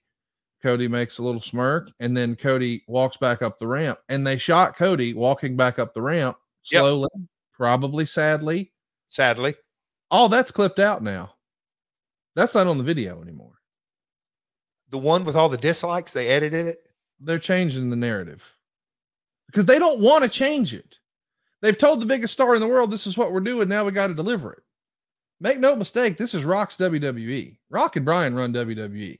And a lot of people would say, no, that's not factual. Uh, Nick Khan is CEO. Okay, well, his boss is Ari Emanuel. That's right. Then Ari's the big boss. Okay. Do you know how agent talent relationships work? Yeah. Talent hires the agent, not the other way around. The yeah. Rock has the swag now. And by the way, he knows what's best for business. The dude made a tequila brand worth billions. This dude knows what he's doing, but it was a misstep and he's got a chance to correct it. And I think a lot of people are looking to correct what's happening this weekend at the Super Bowl. I know you and I are. If you're looking for a super offer for Super Bowl 58, DraftKings Sportsbook has you covered. New customers can bet on the big game and turn 5 bucks into 200 instantly in bonus bets. I am such a big fan of the football game that is going to happen this Sunday because you can look at absolutely everything. I'm not just talking about the regular over, under, or the lines, but all the silly prop bets and all that other cool stuff. And if you take a look at DraftKings, and if you haven't already, why aren't you downloading the DraftKings app? That's what I do. I look at that thing every single day and just see what's going on. And I want you to do the same. because this weekend, man, everybody and their brother is going to be taking a look at what's going on at DraftKings with the big game. We know what to expect. We know that Patrick Mahomes is coming. We know that Travis Kelce's there. We know that Taylor Swift's going to be there, but you need to be there and be in on the action. And the way to do that is with the DraftKings app. Right now, the 49ers are favored. And a lot of people are having a lot of chatter about that. If you take a look at DraftKings right now, they're minus 125 and the Chiefs are plus 105. Sounds like free money to me. I'm going with the Chiefs. And I think anybody who's a uh, clipboard carrying fan of uh, Joey, they ought to know better too. Download the DraftKings Sportsbook app now and use our code MyWorld. New customers can bet just five bucks to get 200 instantly in bonus bets only on DraftKings Sportsbook, an official sports betting partner of Super Bowl 58 with the code MyWorld. The crown is yours. Gambling problem? Call 1 800 Gambler or visit www.1800Gambler.net. In New York, call 877 8 HOPE NY or text HOPE NY. In Connecticut, help is available for a gambling problem by calling 888 789 7777 or visiting ccp.org. Please play responsibly on behalf of Boot Hill Casino and Resort. 21 plus age varies by distri- uh, d- jurisdiction. Void in Ontario. Bonus bets expire 168 hours after issuance. See dkng.com slash football for eligibility and deposit restrictions, terms, and responsible gaming resources. I'm Alex Rodriguez. And I'm Jason Kelly. From Bloomberg, this is The Deal. Each week, you'll hear us in conversation with business icons. This show will explore deal making across sports, media, and entertainment.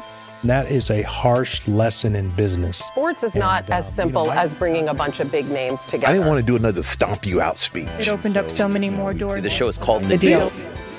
Listen to The Deal. Listen to The Deal on Spotify. So, Jeff, real quick, uh, we've we've talked about the NFL all season. The big game is this weekend. Who you got, Chiefs or Niners? Conrad, Marcus, put that graphic up again, just real quick.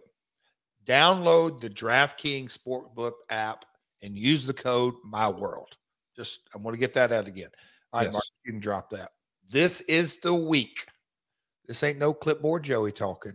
No. This ain't no nonsense. This No. is no man. Joe Burrow's the next Joe Montana. Pal, take it to the bank. Taylor Swift. Yeah. Can you imagine the the media and the hype with her holding the trophy with the confetti with Kelce? It's just it's a movie. No.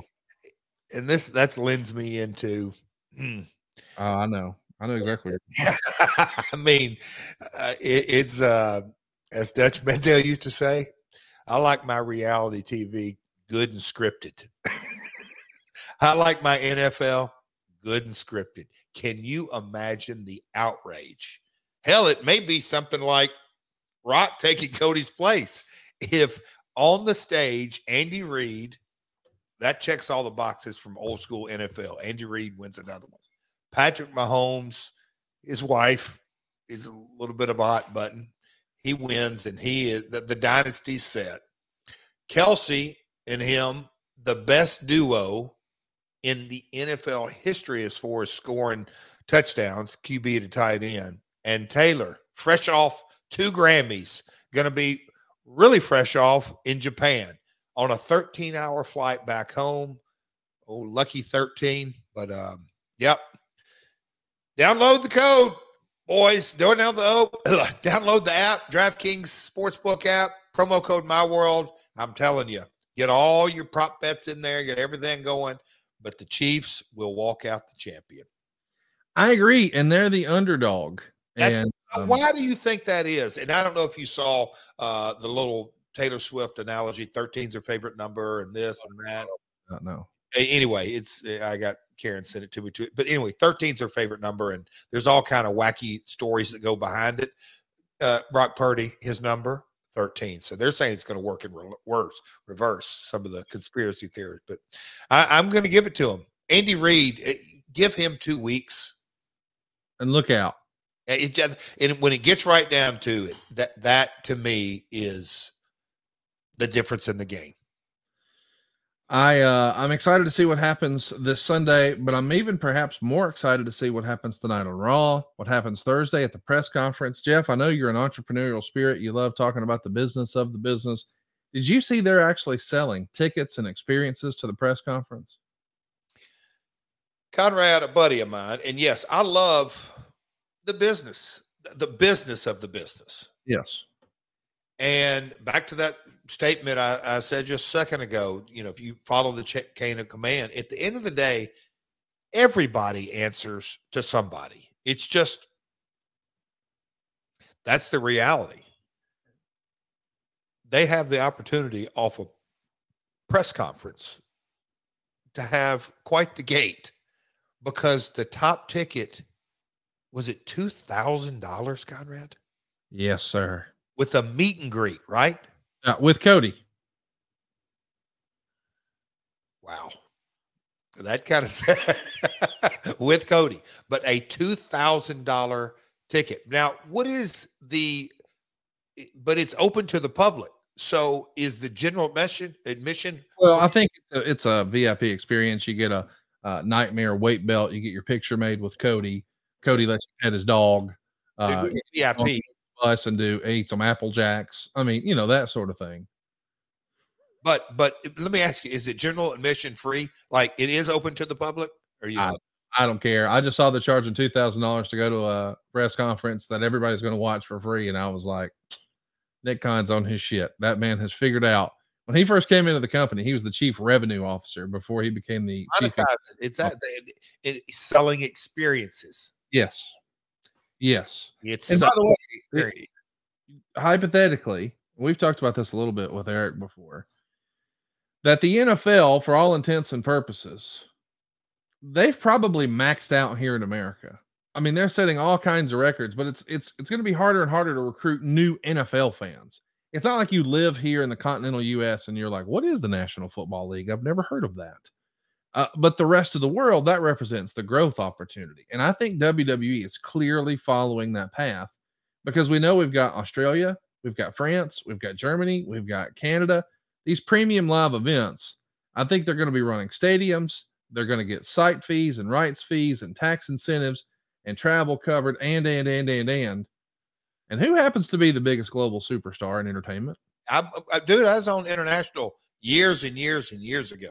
The growth. I came at it from a different perspective. We're never going to out WWE as in TNA. We're never going to out WWE in America. Never. Yes. They got in they they're, they're first place. In other markets, it's just not the same.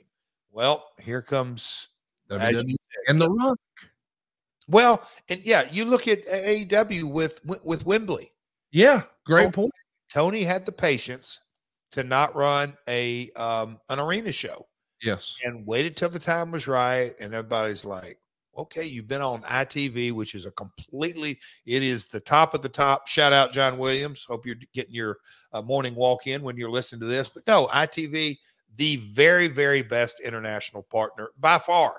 Um, but the timing was right and got criticized. You can't run Wembley Stadium. Oh, yes, you can and they proved it. And and and that's the other thing I wanted to get to. You and I have talked about this a lot off air and on air. But man, in business and in storytelling, timing is everything. That's oh, not cliche, it's real, right? Oh. And and yes, the, the the, the what's what's fascinating about big big big picture maybe 10 years from now, Conrad, we're going to look back on 2024, well, 22, 23, 24, just kind of the, the era of Netflix is going to be brought into that conversation. The international growth, Wembley Stadium will be a part of the conversation. Um, all the different free agent signings. But the one that kind of sits way up there on top when you look at territory wrestling, to cable, we'll call it cable wrestling and then streaming and kind of from a domestic product to an international product and, and kind of where it is now. Well, in so many ways, you can just kind of it all there's so many lines, but it all kind of draws back to the territory promoters all went away, and there was one promoter, Vince, and he it was never going to last forever. Period. And when you see the changing of the guard, nobody in these, I don't want to get into the circumstances right now, but the, the changing of the guard, Vince out, who in? Nobody saw The Rock taking his place. Nobody. I mean, at all. And and that's what I hate the circumstances, but the reality is the business just went to another level. The world's biggest box office attraction now literally sits on top of the professional wrestling business in all caps world. That's that's the transition we're in right now. And I think 10 years from now, that's how it's going to be viewed. And by the way, he he he walked out. He didn't just walk out dressed like the rock. He he walked out wearing the rock people's champ shirt, which you know WWE selling. This dude's going to be a merch mover in a major way, not just domestically, but globally. And we can be too, thanks to our friends over at Fanatics. We have got a brand new opportunity with Fanatics. Whether you are a fan of the 49ers or you're a fan of the Chiefs, you can get officially licensed fan gear at shopsportsmerch.com. That's shopsportsmerch.com. Now, this is really Fanatics, but it helps your boys here at uh, My World, and it costs you nothing. So if you're thinking about picking up some swag, whether it's jerseys or caps or shirts or jackets or hoodies or whatever from Fanatics, why not use our special link? It's shopsportsmerch.com. Same great product, same great service, but it helps the show. If you're watching along with us on YouTube, you can hit that QR code that's up on the screen right now, or just check out the description for this episode. We've got the link there for you as well. We'll also have it up on all of our socials. But uh, rock some gear in time for the big game. And they sell other stuff over there too, if you are into that sort of thing. ShopSportsMerch.com is where you can find it. That's ShopSportsMerch.com. Hey, it's Kaley Cuoco for Priceline. Ready to go to your happy place for a happy price? Well, why didn't you say so? Just download the Priceline app right now and save up to 60% on hotels. So, whether it's Cousin Kevin's Kazoo concert in Kansas City, go Kevin, or Becky's Bachelorette Bash in Bermuda, you never have to miss a trip ever again. So, download the Priceline app today. Your savings are waiting. Go to your happy place for a happy price. Go to your happy price, Priceline. This episode is brought to you by Hyperice, the leader in advanced warm up and recovery technology. They have tons of innovative products, like Venom heated wearables to help soothe sore back muscles, Normatec compression boots to speed up recovery and increase circulation, and Hypervolt massage guns to improve mobility. Loved by athletes like Naomi Osaka and Erling Haaland. Try them yourself. Get 10% off your order with the code MOVE at hyperice.com. Jeff, we've uh we've talked about stats and we've talked about creative being subjective and free agency and you mentioned the number of days earlier and we talked a little bit about that because there is this narrative out there that well, maybe they'll just I mean, I even saw Dave Meltzer sort of freestyle this and he said that you know, Rock main eventing against Roman was part of the deal when they brought him onto the board and gave him 30 million dollars worth of stock. That was all part of the deal that he was going to wrestle Roman and get his trademarks back. By the way, take a look at 83 weeks this week with Eric Bischoff. We show you all the trademarks The Rock got back. A lot of the media just thought he just got The Rock. He got a lot more than that. We actually provide you a link where you can actually see all the trademarks The Rock got. Oh, wow. My man knows how to negotiate. He knows how to use some leverage. He got a great deal for himself, and I'm thrilled for him to do that. But I am saying I can't help but wonder when I saw Dave Meltzer's report that this was all promised, you know, to The Rock and, and not promised, but established when they brought The Rock back. I just don't think they expected this sort of backlash. I don't think they expected that many dislikes or hashtag we want Cody to be trending on Twitter for two whole days at number one. Nobody, I shouldn't say nobody. The Rock just probably never imagined that because it's never happened to him before. But I think you've got to be careful with that. And we, you and I have talked about this before consumer confidence. Because if you come in now, because, and I really want to, as we're winding the show down, talk about those promos. because the promo that Roman cut about Cody and his quest for the title, I guess really specifically Seth's title. I don't know what you would call that. I mean, you've talked at the early start of this program about a money promo. Well, Roman basically came out and said, That belt's the loser belt. That's the loser bracket belt. I beat everybody over there. That's the loser belt. They work 10 times more and make 10 times less money than me. All of that may be true. I know it's another work shoot promo. I know it gets people talking, but it shits on the belt. And it's almost like, as a fan, well, if that's really the loser belt, why should I care about it? I had a hard time wrapping my head around Seth's promo and Roman's promo. What do you think of Roman's promo saying that's the loser belt? Well, before I get into what I think of Roman's promo, let's jump back a little bit and said you said something to the effect I don't think they expected this many dislikes. I I would love for you to respond or maybe yeah, what do you think what did they expect for when Rock took Cody's do you, did you think what do you think they expected to happen? I think they thought and listen, my buddy was at that show in Birmingham where The Rock came back. Yeah. And he said it's the loudest pop he's ever heard at any wrestling show in the state of Alabama as long as he's been going to shows. Wow.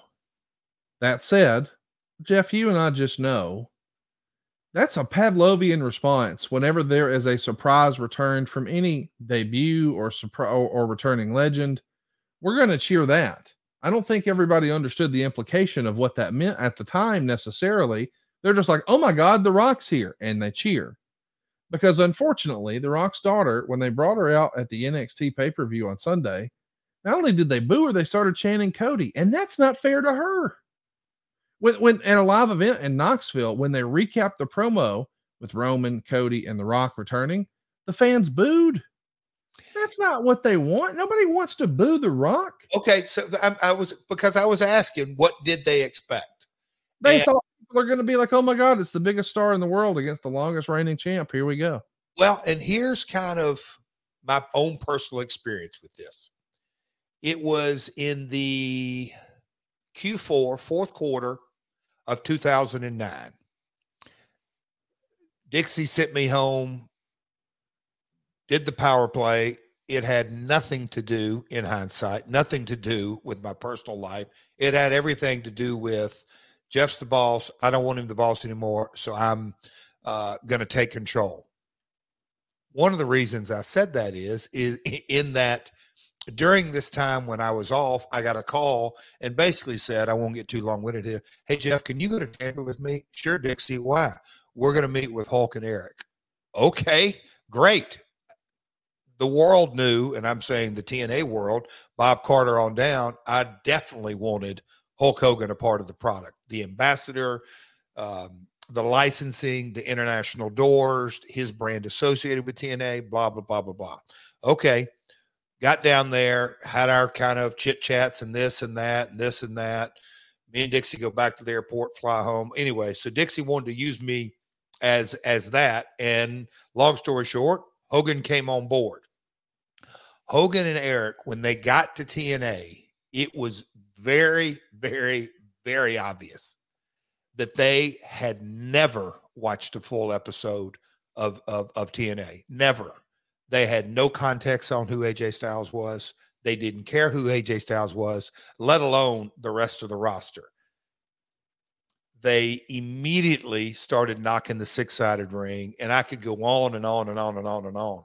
But whatever the brand was built off of, they wanted to tear down because they wanted to replace it with their regime and their talent and the Nasty Boys and Orlando Jordan and whoever else that came along with them because they wanted to do it what they were comfortable with. And look, I'm guilty of that. Anybody's guilty of that, doing what you feel comfortable. I think that's what you're saying is that not by malice, but the context, they had no idea they didn't watch. What? That's all it is. They just hadn't been watching the show. And and let's let's talk about this. Do you remember when the Rock's last match was, if you can call it that? I don't. It was 2016 WrestleMania 32 in Dallas. It was a surprise. It was unannounced. He came out and he beat Eric Rowan in six seconds. You know who else was on that card? Stardust. Wow. The last time The Rock was walking around backstage at a show where he wrestled a match, Cody's putting paint on, dressing up, cosplaying as Goldust, as Stardust. So I'm just saying, The Rock's perception of where Cody was in 2016 and where it is now, that's not the same performer. That's not the same guy. The fan base doesn't talk about Stardust anymore. I mean, I, I'm just saying, I think what you just said hits the nail on the head. When Hogan came in, he and Bischoff looked to what they were familiar with and what they knew from before. They weren't as interested in what had been happening because, hey, we're here to pull the nose up on this thing and make it even bigger and level up. So we go with what we know. But Cody's not Stardust anymore. Cody's the top merch seller in the entire business for the calendar year 2023. Yeah. And I know that that uh man, people have been dunking on me, and you even started the show by saying, Hey, how are your thumbs? Here's what I know. If we're not careful, this is bad for the wrestling business. If we're I not careful, it's not just bad for Cody.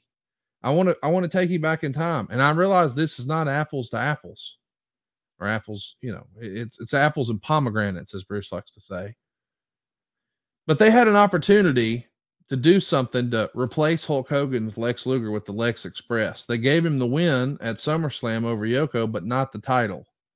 And people felt like they lost their opportunity. But other people who maybe were glass has full thinkers, delusional optimists, as a friend of mine says, said, Oh, well, they'll fix it at WrestleMania. Because when he and Bret went over the top at the exact same time, oh, okay, they're both going to get a shot at WrestleMania. They beat Lex there again at WrestleMania. And after that, he was in a random tag team with Davey Boy, and a year later, out of there and over in WCW, never to return. Timing is important. And you've got this consumer confidence now with Cody. And if you've told us for two years he's finishing the story, and you've marketed video games to us that way, and he set live event records and he set merch records, and he's the guy. And then you pull the rug out from under him, and it's like, nope, we're just going to have him beat that guy he already beat with one arm. And the guy he's wrestling now has one leg. With this new belt, we just created out of thin air. Uh, that's not the story. It just doesn't make sense. And there's other people who say, let it play out. Maybe what they'll do is they'll get through WrestleMania and then they'll unify the belts. I saw a lot of people speculating they could do a big SummerSlam with Cody versus Roman, title versus title. I just don't understand what. Well, j- just the, the uh, my world is fascinating this week. What I because uh, look, I uh, my world that's uh, aptly named. My experience was, and you just made something because I think it's in the DNA of what you believe and others believe. Hulk and Eric were going to come in TNA to pull the nose up. The reality is 2008 and 9 were the most profitable years in the history of TNA. We didn't need a nose pulled up. We wanted to keep rising and going up and going up and going up. And like you said, there were certain, you know, TNA pivoted all right. They went from bad to worse to even more worse and even more worse and is out of essentially out of business. Dixie had to give it away. Hmm. So as you say that,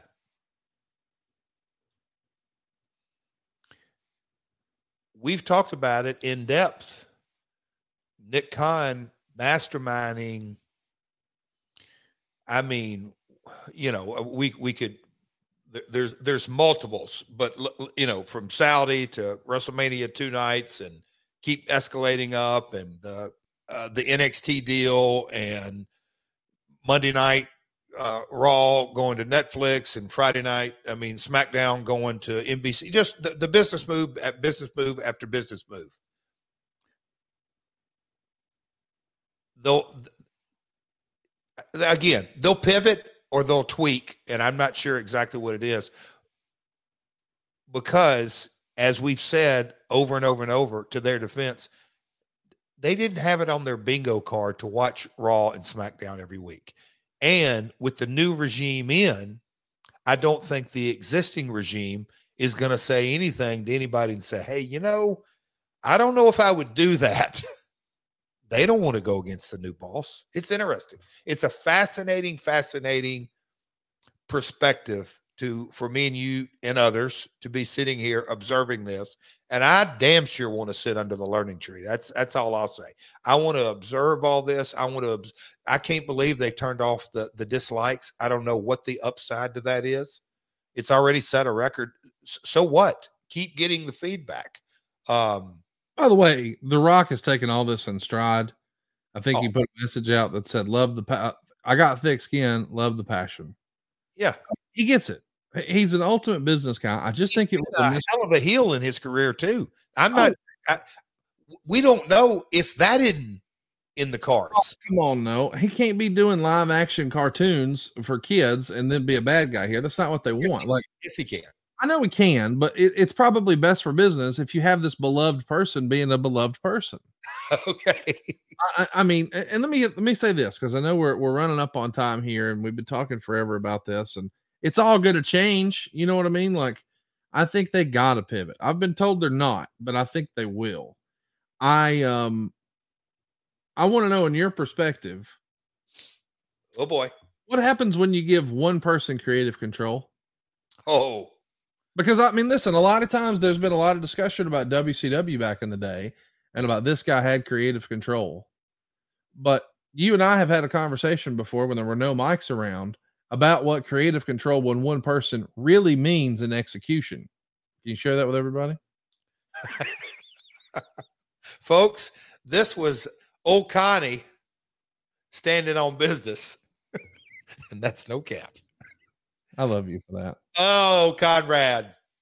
It is very simple. Connie asked me, my beloved co host, what happens when you give just one person creative control?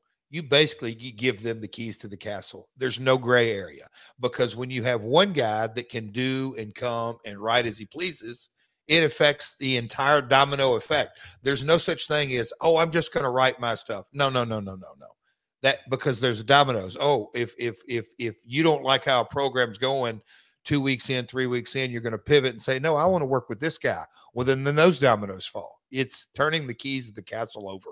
Period. To be clear, if Rock wants to wrestle Roman, that changes Roman's creative. True or false? True. It changes Seth's creative. True or false? True. It changes Cody's creative. True or false? True. It changes whoever Seth's opponent was going to be's creative. True or false? True. The- so creative all control- the way down, Yes. literally to NXT. all the way down to the point where they're booing his daughter for no reason. That's unnecessary. That's a shame. And the timing of when she became the GM may or may not have been around the same time that he came back. I don't know. We'll see. Um, I do want to mention since we talked about stats, I know we're up on time. You want to guess how many days the American Dream Dusty Rhodes was the NWA World Heavyweight Champion? I'm He- fascinated. Uh, He, like Mick Foley, had not one, not two, but three reigns. What's the total number? You want to guess? yeah, I do. Hold on. Three reigns. Three reigns. Can you give me just the years? Uh, let me see if I can find that. I don't have it in front of me. How bad? Okay, that's all right. Because I just it's a little different, but so I'm gonna go a little higher than 29. But higher than 29. Yeah, so I'm gonna go 110 days. You know, every now and again, I don't like you worth a damn. Uh, let, let me let me let me see if you want to change your your answer. He won it in August of '79. He won it in June of 21, and then the last time, uh, which is the one I'm most fond of, because I was I got to see this one not live but on tape, July 26th, 1986. So 79, 81, and 86, July of 86 in Greensboro of all places, by the way. But your guess was 110 days. Yeah. It was 107. Whoa, folks! Promo code My World. Download the DraftKings app. By the way, the the title that was supposedly the Dusty title that that Seth is wearing, I have the actual title that Dusty wore, and I'm bringing it along to Starcast Down Under. I can't believe that's a real sentence, but I'm going to Australia and I'm coming to see you, boys and girls, with the Macho Man Randy Savage's Intercontinental title. That's right, the one from WrestleMania 3, the actual big gold belt that Hulk Hogan played air guitar with in the NWO, that Ric Flair wore on WWF TV, and that Dusty Rhodes won in 1986. Not just those, but The Rock's WrestleMania 17 world title. That's right, the biggest WrestleMania of all time, Rock and Stone Cold. The belt those guys were battling for is coming to Australia along with me. You can see the belts, meet and greets galore, meet all your favorites, see the matches, watch the shows. Wait, matches? That's right. This time, StarCast has not one, but two wrestling shows an all women show brought to you by Mickie James called HER and Bret Hart's Australian Stampede, a supercard of wrestlers from all over the world. We've already announced Bret Hart, Mickie James, Shelton Benjamin, Chris Masters, and so many more still to come. But we're also going to be doing stage shows. These are panel discussions where not only do I get on stage with some of these talent, but other hosts do as well. And you get to be the third man in the ring with us, so to speak. We're going to be doing Q and A's. Bret Hart and I are going to be on stage together for the first time ever. There's so much to ask him about Vince McMahon, about Hulk Hogan, about Eric Bischoff, about Bruce Pritchard. Everybody's got a Bret story, and now we'll finally hear from Bret. Not only that, we'll be discussing the 30th anniversary of his favorite match with his brother Owen at WrestleMania 10. All that and more. Tickets are on sale now. We're coming to you, Ballarat, Victoria, Australia. It's our very first international StarCast. It's April 11th through April 14th. I've got my airfare and my bags packed, and I can't wait to see you. Make plans to join us at starcast.com. Don't just get a ticket, get a bracelet. If you've got a gold or a platinum bracelet, you get all access to all events all weekend. Don't you dare miss it. That's starcast.com. Jeff, I didn't know what to expect when we sat down and we clicked record. We talked about stats of titles, we talked about philosophies and creative control. But let's say this in a loud and clear voice The Rock being involved with WWE is best for business. But I would like to see them finish the story. And I think they've got enough time to pivot because, unlike many years ago, even when the Daniel Bryan circumstance happened 10 years ago, WrestleMania is two nights now, Jeff. Hypothetically, a lot of options there, right? You gotta love the business. Yes. I mean, it's it's there's nothing like it.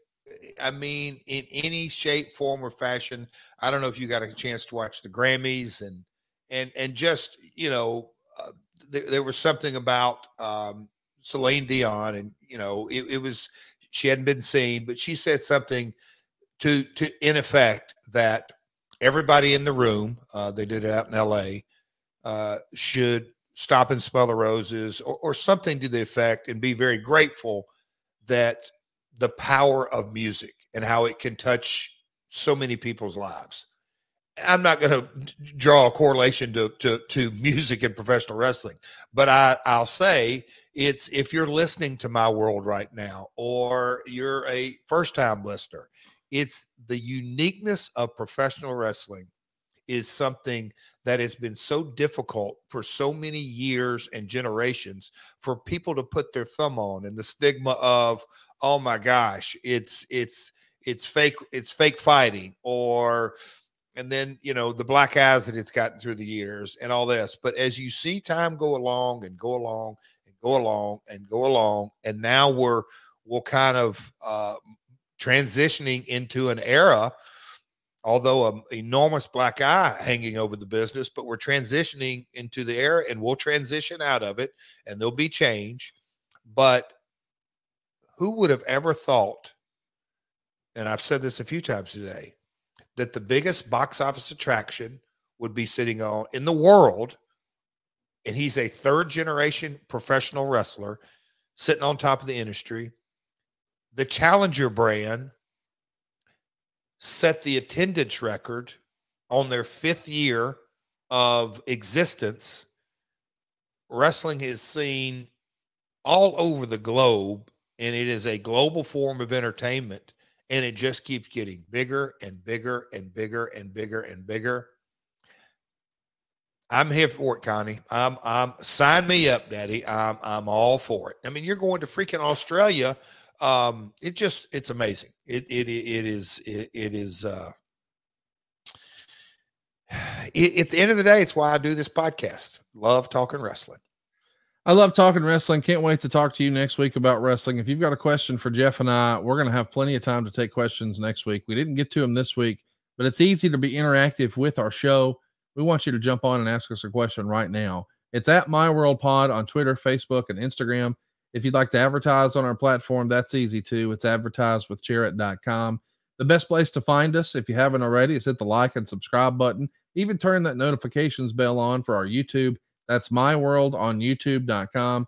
Jeff and I have always prioritized our RSS, but we're going to make a, a move to make YouTube a priority this year.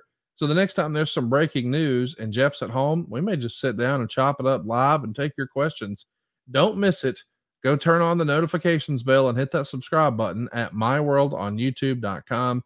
Lots of great merch available as well over at boxofgimmicks.com. Uh, you can uh, pick up the Lot of Chatter shirt and so much more. If you haven't already, leave us a review wherever you enjoy podcasts. It really helps the algorithm.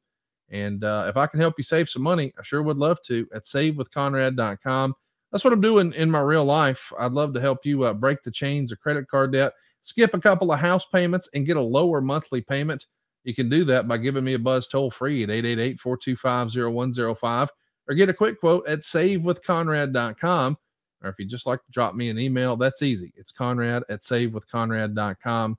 Jeff, I appreciate the time today, man. I can't wait to see what happens tonight on Raw as we're recording this, but I'm really pumped to see what happens with Sting and the title match this Wednesday. All right, I'm gonna I'm gonna nail you to it. Sting and Darby or Rick and Big Bill. Who wins? Uh, Rick and Big Bill. Hmm. Sting's getting his first loss, and it's because of the Nature Boy. Ooh, okay. There and hit Okada with a guitar. I mean, that's what I want on Wednesday, really, most of all. Yes, love it. Can you imagine? I mean, first of all, for you to hospitalize Kenny Omega, if you could just start re- just Easy. line them all up, it'd be fantastic. the world of Mr. Omega. Easy. Oh, we do too. Listen, we're just having fun. We're not trying to make light of it. We're just trying to say that you're the greatest wrestler of all time. And I'll say it again next week, right here on my world. Peace. Hey, everybody. This is Dan Besbris, host of Fantasy NBA Today, a daily fantasy basketball podcast. We cover every box score from every game, every day. Plus, bonus shows on buy low opportunities, players to stash, schedule analysis, and really anything you could need to smash your league into deliciously tiny pieces. Catch the Fantasy NBA Today podcast, part of the Believe Network, on YouTube or wherever you listen.